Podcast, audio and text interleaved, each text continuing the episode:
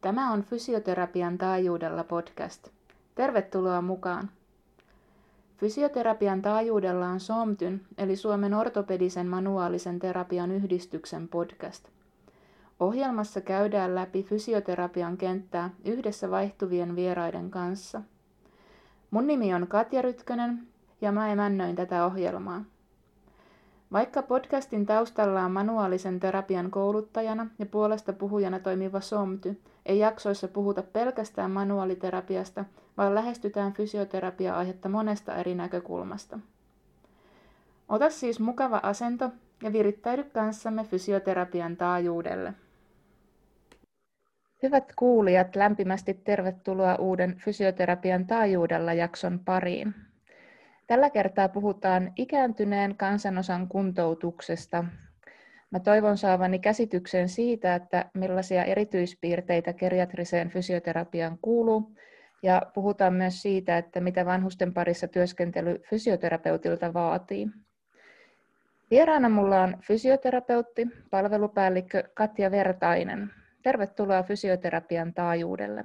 No hei, kiitos ja, ja mukava kun sain tulla vieraaksi tähän teidän podcastiin. Kiva kun tulit. Kertoisitko ihan ensimmäisenä, että kuka sä oikein oot ja mitä teet? Selvä. Tota, niin kuin sä tuossa jo esittelyssä mainitsit, mä olen fysioterapeutti, palvelupäällikkö Suomen fysiokeriatriassa ja sitten mä olen sen lisäksi vielä äiti, yksi tärkeistä rooleista. Ja mä työskentelen tosiaan tällä hetkellä Suomen fysiokeriatria Oyssä asiantuntija kehittäjäroolissa palvelupäällikkönä ja meillä on fysioterapeutteja ikääntyvien parissa viitisen kymmentä täällä pääkaupunkiseudulla. Sen lisäksi meillä on sitten toiminta, toimintaterapeutteja tuolla Oulussa ja Helsingissä ja, ja tota, fysioterapia myös Tampereella ja Seinäjoella. Joo, eli on iso, iso yritys kyseessä. Kyllä. No jos puhutaan tästä geriatrisesta fysioterapiasta, niin miten sä määrittelisit, että mitä, mitä se oikeastaan on? No, geriatrinen fysioterapia on eh, ikääntyvien ihmisten fysioterapiaa siellä ihmisen omassa elinympäristössä, joka voi olla hyvin monenlainen. Se voi olla se oma koti, hoivakoti, muu asumispalvelu. Et vaihtelee, vaihtelee hyvin paljon se ympäristö, missä sitä geriatrista fysioterapiaa tehdään. Myös vastaanottoilla ja, ja fysioterapeuttien omissa toimipisteissä ja, ja tota, sitten laaja-alaisesti siitä, siitä tota, laajentuen ulos ja, ja muualle arjen toimintaympäristöihin. Ja geriatrisen fysioterapian ää, tarkoitus on, on tukea ihmistä ja löytämään asiakasta kokonaisvaltaisesti. Se oma, omat vahvuudet ja voimavarojet, niiden etsimistä, löytämistä, niissä tukemista, identiteetin ja osallisuuden säilyttämistä. Ja hyvin kokonaisvaltaista. Sen, puhutaan usein fyysisestä toimintakyvystä, mutta ihan kokonaisvaltaisesta toimintakyvystä. Ja, ja tota, ö, omassa elinpiirissä elämän tukemista, mahdollistamista. Tavoitteen asettelu, se on tavoitteellista ja sitä kohti yhdessä työskentelyä. Myös moniammatillisuuden hyödyntämistä, verkostojen hyödyntämistä, liikkumisen ohjausta, tasapaino, lihasvoimaharjoittelua. Ja tosi tärkeää on se, että mitä kuulla, mitä asiakas itse haluaa, mistä on kiinnostunut, mikä on merkityksellistä siinä asiakkaan omassa arjessa, mikä on tärkeintä. Ja sen liikuntakyvyn kyvyn ylläpitämiseksi, niin me tarvitaan yhteiset tavoitteet ja yhteinen merkitys, merkitys ja se pitää löytää. että se on siinä fysioterapiassa tosi tärkeää. Mm-hmm. Terveydentila heikentyessä sitten niiden olemassa olevien taitojen ylläpitämistä, uudelleen opettelua. No joo, se on hyvä, hyvä vastaus, laaja vastaus. Siinä tulikin jo moneen, moneen kysymykseen melkein vastaus. Mitäs tätä, mm, mikä on se ikä, jos puhutaan, että mistä iästä alkaen on geriatrisen fysioterapian asiakas? Niin, tämä on, tämä on tota, mielenkiintoinen kysymys, koska, koska tota, ikääntyvä väestö on muuttunut, muuttunut kovasti. Että jos me katsotaan virallisia määritelmiä, että Kelan vaativa lääkinnällinen kuntoutus loppuu siihen, kun ihminen, ihminen täyttää 65, mutta moni 65-vuotias ei todellakaan koe olevansa ikääntynyt ja, ja joskus varovasti kyselee, että, että voiko he tulla, kun en, en minä ole vanhus enkä ikääntynyt. Mutta tota, näitä 65-75-vuotiaat on vielä, heitä on hyvin vähän, ehkä alle 20 prosenttia asiakkaista. Ja, ja tota, 75-85-vuotiaita on suurin osa meidän asiakkaista, mutta 85 plus-vuotiaita alkaa olla jo enemmän niin kuin yhteiskunnassa kuin, kuin tota, tätä nuorempaa ikäryhmää. Ja sitten virkeitä 9-100-vuotiaita on myös asiakaskunnassa tosi paljon. Silloin kun mä itse aloittanut 2002 on valmistunut fysioterapeutiksi, niin silloin tuntui, että, että asiakkaita oli ihan muutama tämmöisiä vanhempia, vanhempaa ikäluokkaa, mutta nyt on kymmeniä ja se määrä lisääntyy koko ajan, nämä mm. hyvin, hyvin iäkkäät. Joo. No mitäs, voiko yleisesti sanoa, että miten, miten vanhukset voi fysioterapeutin näkökulmasta? Niin, sitä on paljon, paljon puhuttu nyt erityisesti tässä poikkeuksellisessa ajassa, mitä me ollaan viime kevästä asti eletty, mutta jos jotenkin tiivistäisi sitä, niin yleisellä tasolla ikääntyvät ihmiset on tosi hyvinvoivia, tyytyväisiä ja, ja löytää elämästä paljon nautittavia asioita ja on, on kiinnostuneita omasta hyvinvoinnistaan ja, ja tosi tietoisia myös siitä, että mi, mitä on ne hyvinvointaiset. Heillä on niin kuin hyvin vankka pohja siellä ja tämä tyytyväisyys on sellainen, joka on niin kuin kautta oman työhistorian kyllä näkynyt ja, ja veteraanisukupolvessa varsinkin on niin valtava sitkeys ja elämänvoima, mikä, mikä ikääntyvissä ihmisissä näkyy. Mutta kotona asuvilla on alkanut nousta ilmiöinä tämmöinen yksinäisyys, turvattomuus, jotka vaikuttaa sitten tietenkin siihen koko, koko elämään. Ja, ja nyt mä puhun just niistä, niistä henkilöistä, joilla se toimintakyky on jollakin tavalla rajoittunut. Ja hoivakodeissa ja asumispalveluissa tämä eristäytyminen on haastanut kyllä monen toimintakykyä ja pärjäämistä. Mm. Kesäkuussa me saatiin onneksi helpotusta siihen, kun aluksi nämä rajoitustoimet koski pitkälti myös meitä ammattilaisia, jotka oltiin niin sanottuja ulkopuolisia, ja, ja tota, ikääntyneet rajoitet, ikääntyvät ihmiset rajoitettiin niin kuin aika lailla sinne koteihin, ja siinä tuli pientä väärinymmärrystä varmaan monella aluksi, että, että piti tosiaan, kun ajateltiin, että pitää jäädä sinne ihan neljän seinän sisäpuolelle, vaikka esimerkiksi ulkoilua ei, ei kielletty eikä, eikä näin, että tota, onneksi siitä lähdettiin aika pian puhumaan ja saatiin sitten vapautuksia siihen, että on ollut mahtavaa nähdä, että moni kuntoutuu säännöllisen tehostetun ja aktiivisen fysioterapian keinoin, että kävelykyky ja toimintakyky palautuu, vaikka se olisi nopeastikin heikentynyt. Mm. Niin, tota, e, et sillä on kyllä merkitystä. Mm. Niin minkälaisia tavoitteita ikääntyneiden fysioterapiassa sitten on, että, että puhuit tuossa toimintakyvyn palautumisesta, että, että kuinka usein se on sitä, että tavoitellaan sitä, että pärjää arjessa ja kuinka paljon sitten taas, että sillä on ihan sillä fysioterapialla joku semmoinen päämäärä, että, että saadaan vaikka asiakas sängystä ylös tai muuta vastaavaa. No se on sekä että, että tavoitteet on aina hyvin henkilökohtaisia. Ja kotona asuvilla on usein halu saada asua siellä kotona että se kävelykyky, arjen toiminnot säilyisi, osallisuus yhteiskuntaa elämään, arkeen, arkeen ja, ja tota, ikääntyvät ihmiset tosiaan lähes kaikki haluaa sitä, että se, se liikkumiskyky, kävelykyky tai jo, jonkinlainen liikkumiskyky säilyisi, että se elämä olisi sillä tavalla arvokasta. Ja, ja tota, sitten sieltä asetetaan ihan, ihan kyllä fysioterapiassa tavoitteita, että tämä on ikääntyvienkin fysioterapia, geriatrinen fysioterapia on hyvinkin tavoitteellista. Et se on just sitä, että, että ehkäistään niitä painehaavaumia siellä, jos ollaan jo vuoteessa, mutta, mutta myöskin niin kuin parannetaan lihasvoimaa, tasapainoa, mahdollistetaan kauppaan pääsy, portaissa kulkeminen, osallistuminen tapahtumiin, ystävien, läheisten tapaaminen.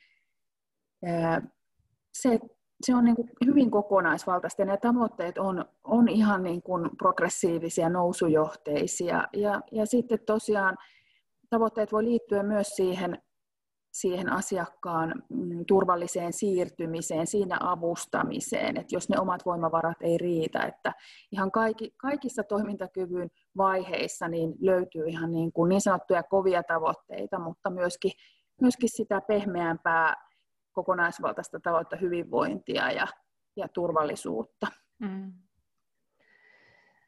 No voiko määritellä sitten, että miten se ikääntyneiden fysioterapia ero sitten, jos nyt vertaa nuorempaan väkeen, niin tota, onko menetelmissä eroavaisuuksia, tehdäänkö ihan samoja, samoja harjoitteita, just voimaharjoittelua ja sit manuaalisia käsittelyitä sun muuta, että onko ihan, ihan samat käytössä tai onko joku semmoinen, mitä käytetään enemmän sitten vanhuksilla? No, mm, ikääntyvillä ihmisillä on ihan samat, samat käytössä just voimaharjoittelu, tasapainoharjoittelu, treenaus siellä, mutta ehkä siinä on niin kuin niissä menetelmissä sovelletaan enemmän ja, ja tota, se on, siinä on usein lähipiiri mukana, että jos mietitään muisti, muistikuntoutusta, muistin tukeminen myös on hyvin vahvasti geriatrista fysioterapiaa, niin, niin siihen liittyy sellaisia tavoitteita myöskin, että sitä kognitiota ja muistia pyritään harjoittamaan, tukemaan aistien aktivoimista, ja, ja se sitten me käytetään apuna ja tukena ja toivotaankin, että läheiset ja omaiset, jos heitä on tai, tai hoivakodissa tämä hoitava taho, niin olisi meidän kanssa yhteistyössä ja, ja tota, saata sieltä niitä, niitä asioita ja menetelmiä. Et ehkä toi manuaalinen terapia on sellainen, että ihan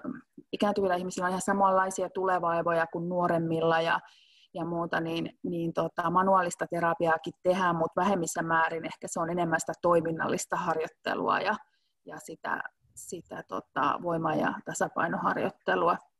Ja sitten sitä aivojumppaa, muisti, muistien aktivoimista, muistifysioterapiaa. Mm. No, tässä on viime aikoina ollut pinnalla niin kuin kosketuksen merkitys, niin Joo. korostuuko se tässä geriatrisessa fysioterapiassa erityisesti? Kyllä, sehän, sillä on suuri merkitys kyllä kaikissa ihmisen elämänvaiheissa ihan vauvasta vaariin, mutta tietenkin äh, kyllä se korostuu. Ja siinä vaiheessa, kun joku muu, muu aistitoiminto tai kognitio heikkenee tai kehon hahmotuksessa on haasteita, niin sillä on tosi iso merkitys. Äh, se on osa sitä asiakkaan kuulluksi tulemista ja tärkeäksi tuntemisen kokemusta. Ja, ja siinä kosketuksessa luottamus on isossa roolissa, että fysioterapeutin ja asiakkaan ikääntyvän ihmisen välillä on luottamus.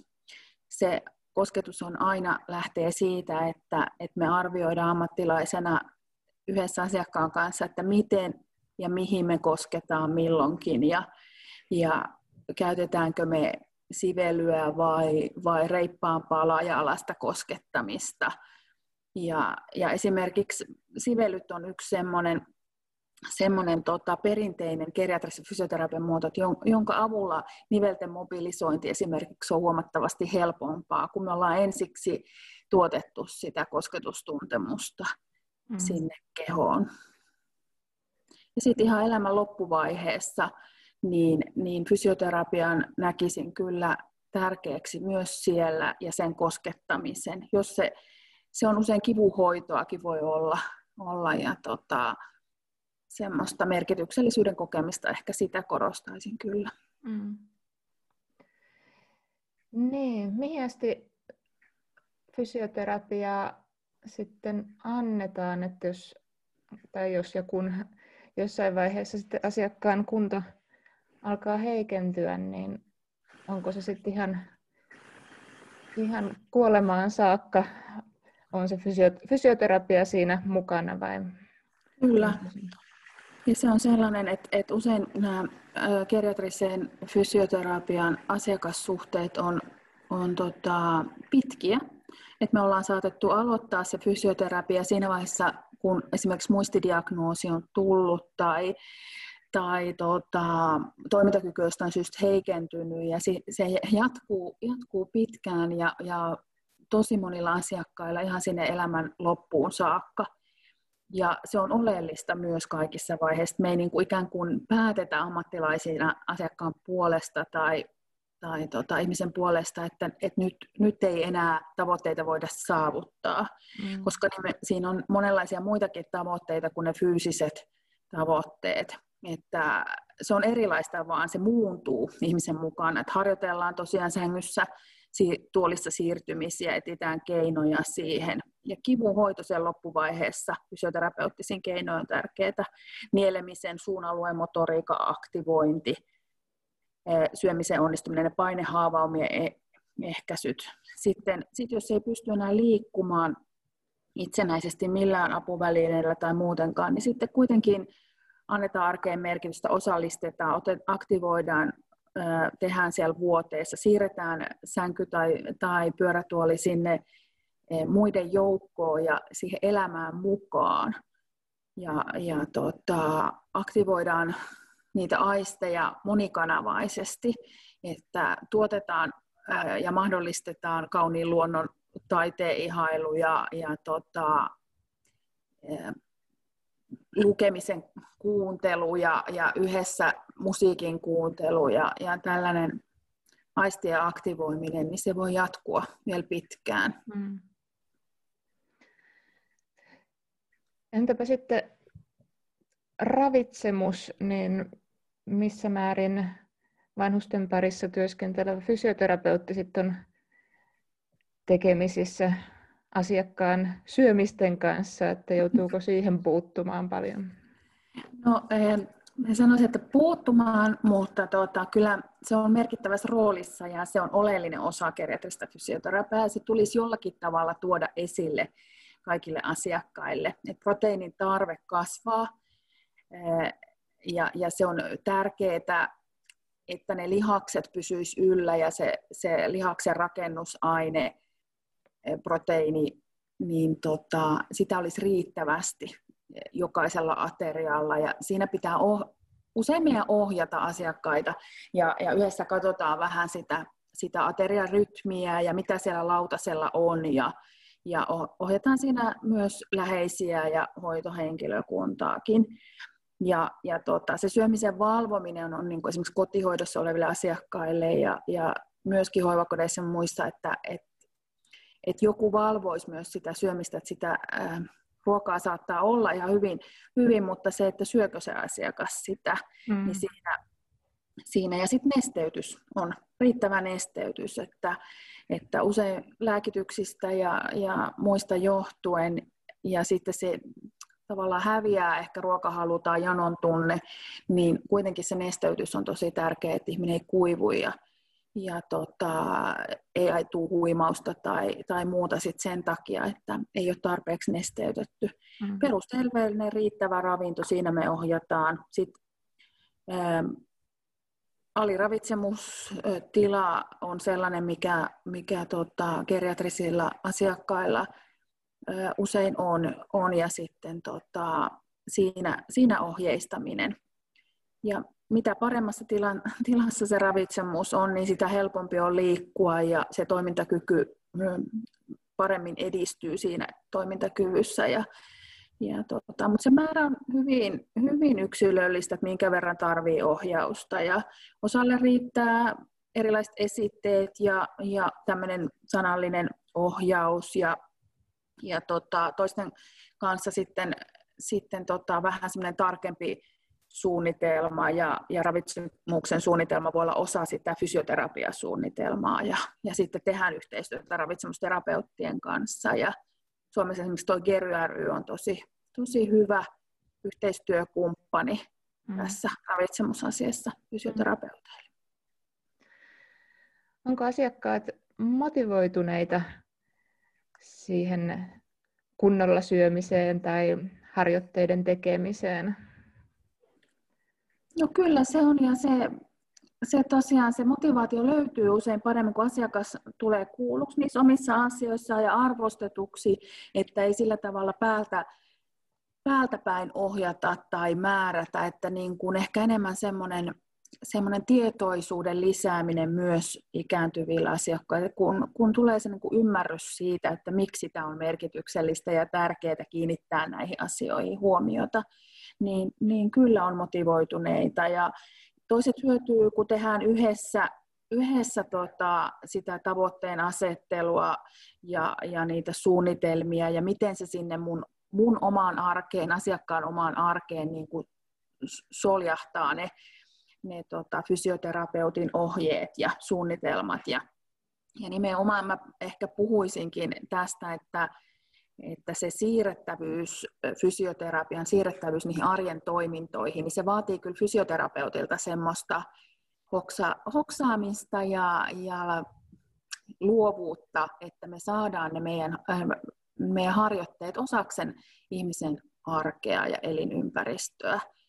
Ja elämähistoria, taustojen tunteminen helpottaa sitä motivointia, merkityksellisten asioiden löytymistä. Tässä me usein käytetään, jos on esimerkiksi muisti, muistiasiakkaasta kysymys, niin käytetään omaisia lähipiiriä, kaivetaan sieltä vähän niitä, niitä tietoja sieltä elämähistoriasta, eh, niitä mukavia lauluja tai muistoja, millä me voidaan, voidaan sitten tukea sitä motivaatiota. Ja ja sitten toisia asiakkaita motivoi esimerkiksi pienet pienryhmät, kuntosaliryhmät, tasapainomuistiryhmät, sellaiset, niin sellaisessa toimiminen tuo sitä sosiaalista kontekstia myös siihen, siihen asiakkaan arkeen. Ja jonkun asiakkaan tavoite täyttyy jo sillä, että pääsee kotoa ulos ja, ja tulee vastaanotolle tai kuntosalille. Ja, ja tota, Toiset hyötyy siitä, siitä ryhmässä olosta jo pelkästään, että vaikka itse pystyisi niin aktiivisesti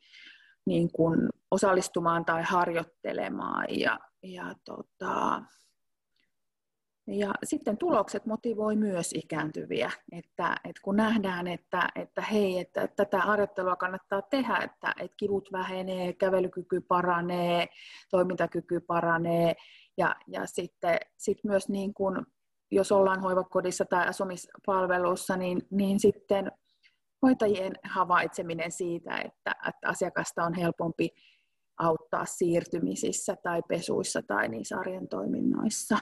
Mm.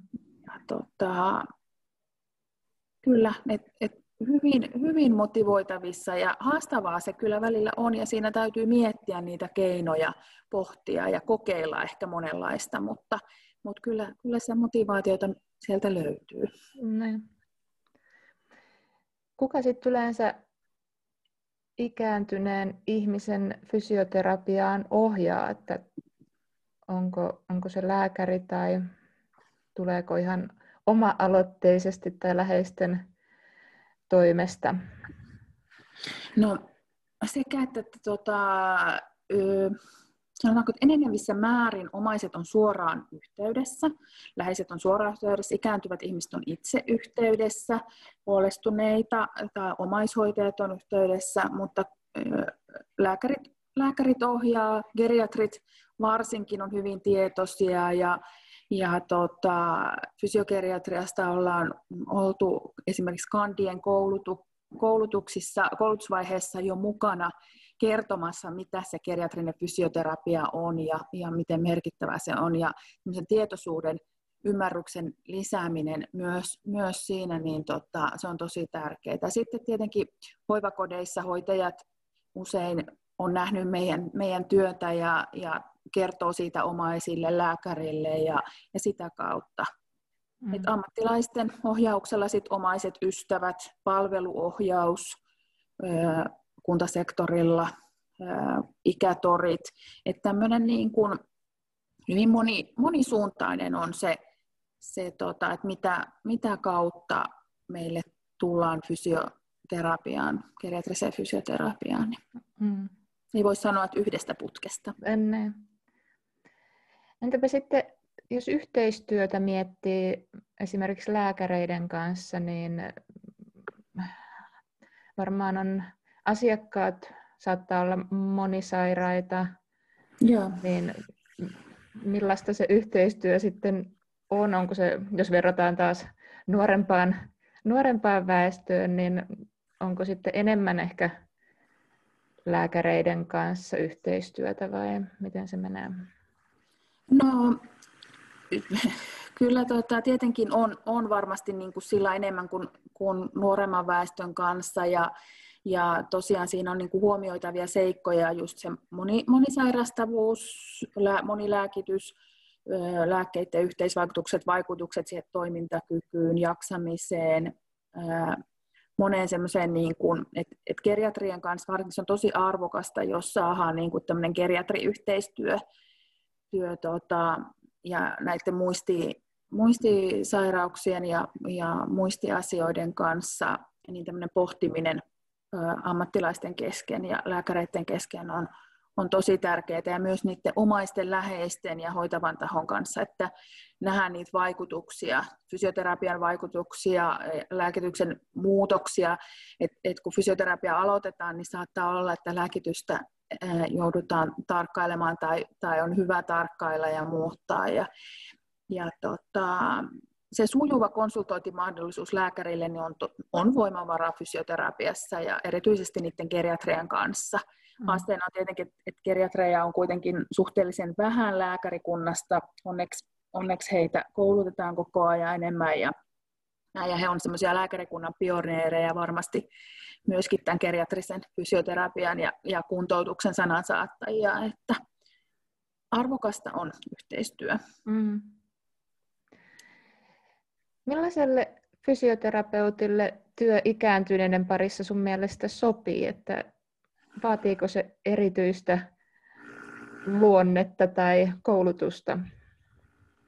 No, Mä en oikein tiedä, minkä luonteista. Monenlaiset sopii ikääntyneiden parissa työskentelemään. Tärkeää on, että, että osaa hahmottaa kokonaisuuksia, ajatella sitä toimintakykyä kokonaisvaltaisesti ja, ja ei ehkä niin sairaus- tai diagnoosikeskeisesti aina, koska se ei, se ei ehkä kerro, se antaa suuntaa, mutta se ei, ei ole koko totuus siitä asiasta – tiimityöskentelijä, moniammatillisuus on, on tärkeää tässä työssä, monialaisuus, ää, omaisten läheisten hoivahenkilöstön huomioon ottaminen.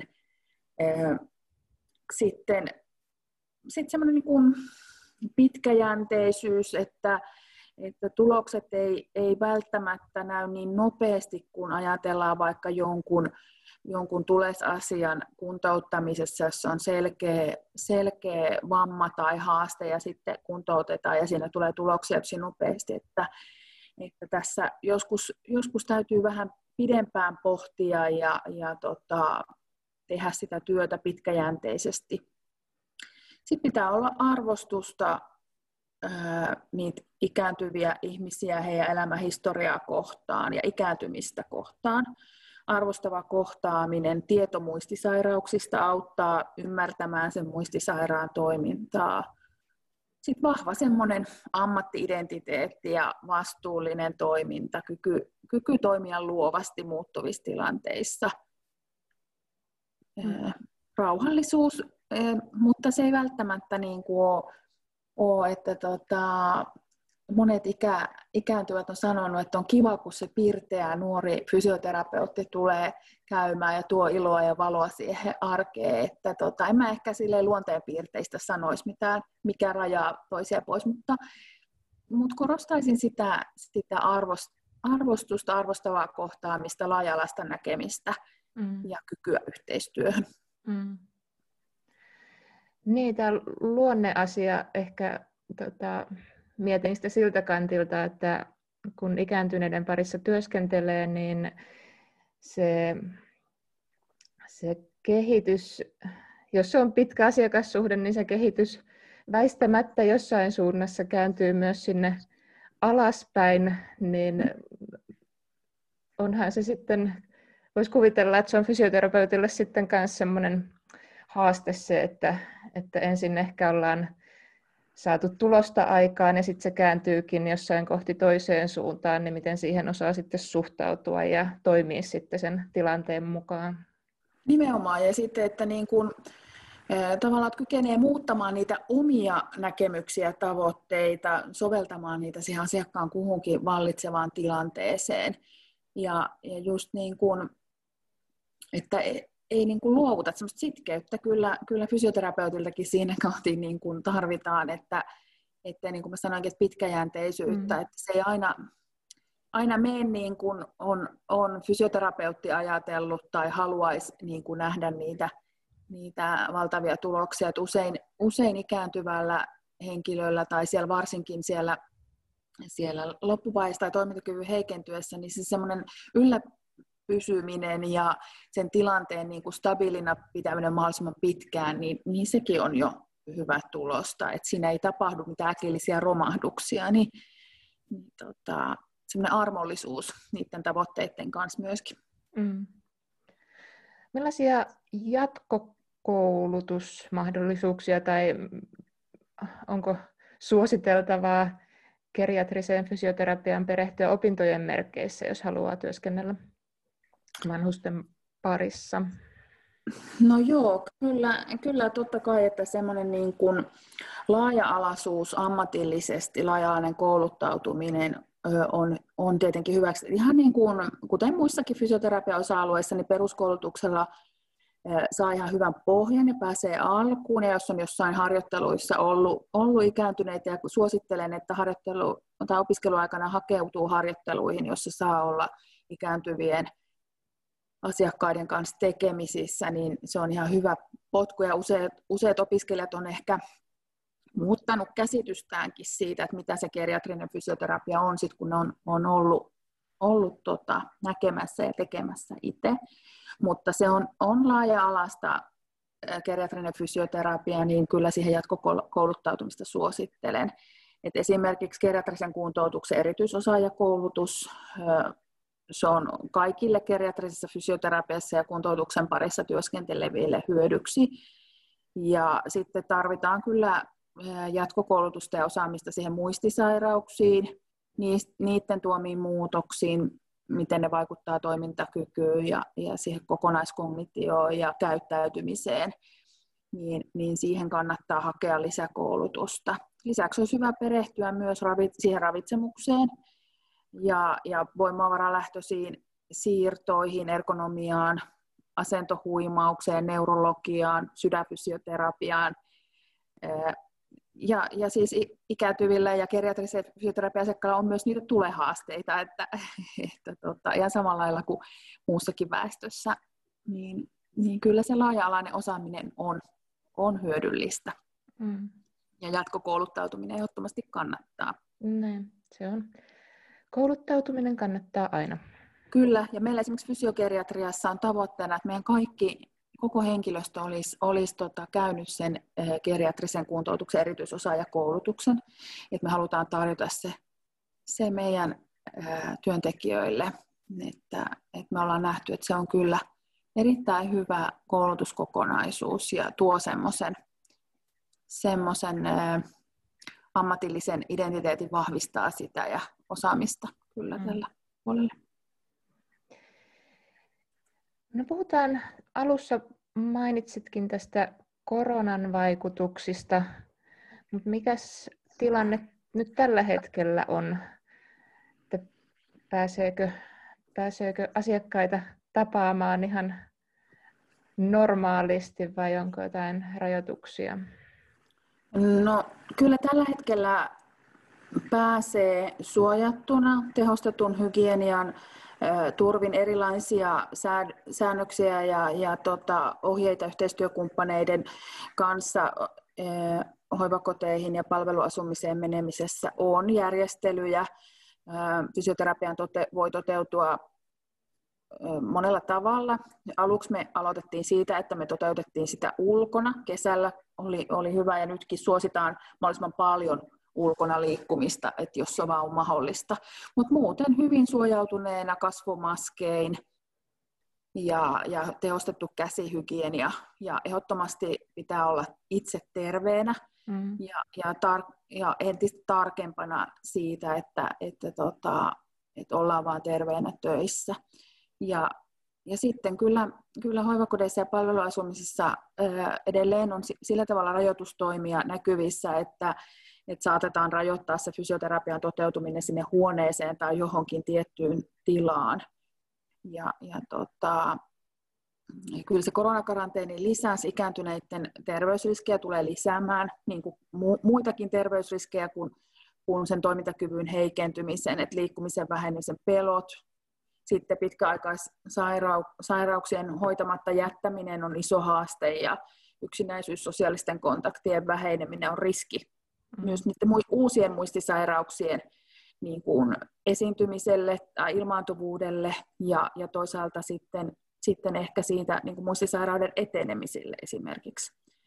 Ja tästä kaikesta on kyllä jäänyt valtava kuntoutusvaje, ja tämän korjaaminen vie pitkään, että me olla sillä tavalla turvallisilla vesillä, että me nähdään ne pitkäaikaisvaikutukset vasta, vasta vuoden parin päästä. Nyt akuutisti on nähtävistä, kaatumista on lisääntynyt ja, ja on, tarvitaan enemmän apuvälineitä tai, tai apuvälinetarve on muuttunut, tarvitaan, tarvitaan ehkä entisen rollaattorin sijaan pyörätuolia enemmän tai, tai muuta. Ja jalkojen turvotus on lisääntynyt, kun ollaan, ollaan sinne ehkä rajoitettuna sinne omaan huoneeseen tai, tai pienen vähäiseen liikkumiseen. Mm. Ja sitten hoivakotipuolella on nähnyt painehaavaimat on lisääntynyt. Sitten, sitten tietenkin noista maskien käytöstä tulee semmoista haastetta, että kun ilmeet ja eleet ja tämmöinen niin sanaton vuorovaikutus on myös aika, aika merkittävä, varsinkin muistisairaiden kanssa, niin se kommunikaatio on vähän haastavaa sen maskin kanssa. Ja, ja tota, siinä se tulkitseminen, niin kun, että miten asiakas näkee, näkee sun ilmeet ja eleet, niin tota, se, se kuitenkin on aika tärkeässä roolissa, mutta me halutaan ehdottomasti suojata ja suojella niitä meidän haavoittuvia ikäryhmiä ja, ja sen takia suojaudutaan, mutta, mutta tunnistetaan siinä haasteita. Mm. Ja meidän ammattilaisten tärkein viesti on kyllä, että, että tota, vaikka on rajoituksia, niin sitä liikkumista, ää, liikuntaa ei, ei saisi kokonaan lopettaa. Ja, ja tota, siinäkin taas, että miten sitä arkiaktiivisuutta voidaan lisätä, tukea sitä fyysistä aktiivisuutta niissä rajoitetuissa oloissa. Ja erityisesti niille, jotka ei pääse itse liikkumaan, että, että tota, pystyttäisiin pystyttäisiin tukemaan. Ja tässä ehdottomasti kannattaa hyödyntää, hyödyntää fysioterapeutteja, etäkuntoutusta, teknologia mahdollistaa monenlaista, vaikka ei päästäisi fyysisesti läsnä. Mm-hmm. Miten asiakkaat itse on suhtautunut, että otetaanko siellä ilolla, ilolla fysioterapeutti vastaan vai onko, huolettaako se tilanne? No, No yleisesti ottaen otetaan ilolla ja odotetaan, ja varsinkin kun nämä rajoitukset tuli voimaan, niin me monet asiakkaat soitti eh, ihan, ihan peloissaan siitä, ei, ei koronaa peläten, vaan sitä, että, että ettekö te nyt ollenkaan todellakaan käy, ja, ja, ja tota, koska silloin ei voitu ihan alkuun mennä mennä ja näin, että se tuntui kyllä, että se, se ohjasi enemmän, että ei niinkään koronan pelko, on sitäkin tietenkin jonkun verran, mutta, mutta enemmän se pelko siitä yksin jäämisestä ja kaiken, kaiken tota, loppumis, loppumisesta. Ja sitten suuri huoli siitä, että omaiset ei pääse, läheisetkään ei pääse sinne, että, että fysio, fysioterapeutin ja muiden ammattilaisten niin kuin, ja asiakkaiden kohtaamisen rajoittaminen oli tietenkin haaste, mutta, mutta myös tämä läheisten ja ystävien ja se yksinäisyyden pelko ja kokemus, kokemus niin tota, siellä asiakkaissa, että, että moni sanoo ikäihmisistä, että, että kyllä heitä ei pelota se korona ja, ja, ja tota, he mieluummin valitsisivat sen, sen tota, kohtaamisen kuin kohtaamatta jättämisen. Mm. Puhutaan vielä ihan tähän loppuun tähän aiheeseen liittyvästä yhdistyksestä, eli Suomen gerontologis-geriatrinen fysioterapiayhdistys, jossa käsittääkseni olet itsekin mukana, niin tota, kertoisitko sen toiminnasta jotakin? Joo, eli Suomen gerontologis-geriatrinen yhdistys on Suomen fysioterapeuttien jäsen ja, ja tota, yleishyödyllinen yhdistys. Mä olen siellä tällä hetkellä puheenjohtajana. Meillä on 73 jäsentä, lisää mahtuisi joukkoon hyvin.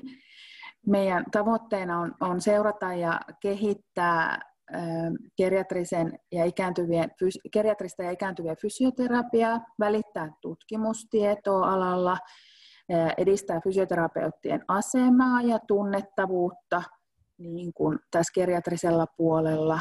Sitten me on järjestetty jäsenille opinto- ja koulutustilaisuuksia, ja, ja nyt tietenkin näinä aikoina on mahdollisuus myös etäkoulutuksiin, ja sitten me on tehty esityksiä, on annettu lausuntoja fysioterapeuttien ammattia ja koulutusta koskevissa ky- kysymyksissä, erityisesti tässä ikääntyvien fysioterapiaan liittyen. Ja sitten me tehdään yhteistyötä eri koti- ja ulkomaisten järjestöjen, järjestöjen, muiden yhdistysten, yhteisöjen kanssa. Ja, ja just esimerkiksi ollaan tehty yhteisiä ravitsemuskoulutuksia, psykofyysistä fysioterapiaa, kiertueelle osallistuttu ja, ja monenlaista, että, että rakenteisesta kirjaamisesta ja, ja tota, kaikenlaista laista semmoista, meillä on tavoitteena, että kerran vuodessa olisi isompi, isompi koulutus ja, ja sitten muuten meille ilmestyy pari kertaa vuodessa jäseninfo ja, ja tota, osallistutaan aktiivisesti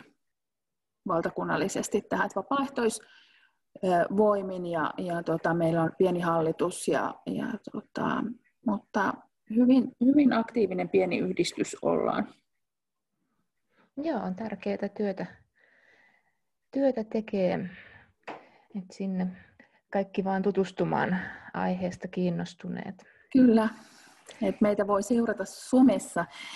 Facebookissa ja Instagramissa löytyy Gergerin tota, tilit ja siellä, siellä on hyvin helppoja ajankohtaisia asioita jaetaan siellä ja, ja siellä on keskustelua ja matalalla kynnyksellä voi olla meihin yhteydessä. Hyvä. Hei, tässä kohtaa mä sanon Katja suuret kiitokset, että Kiitos. tulit haastateltavaksi. Ja kiitän myös kaikkia kuulijoita, että olitte mukana.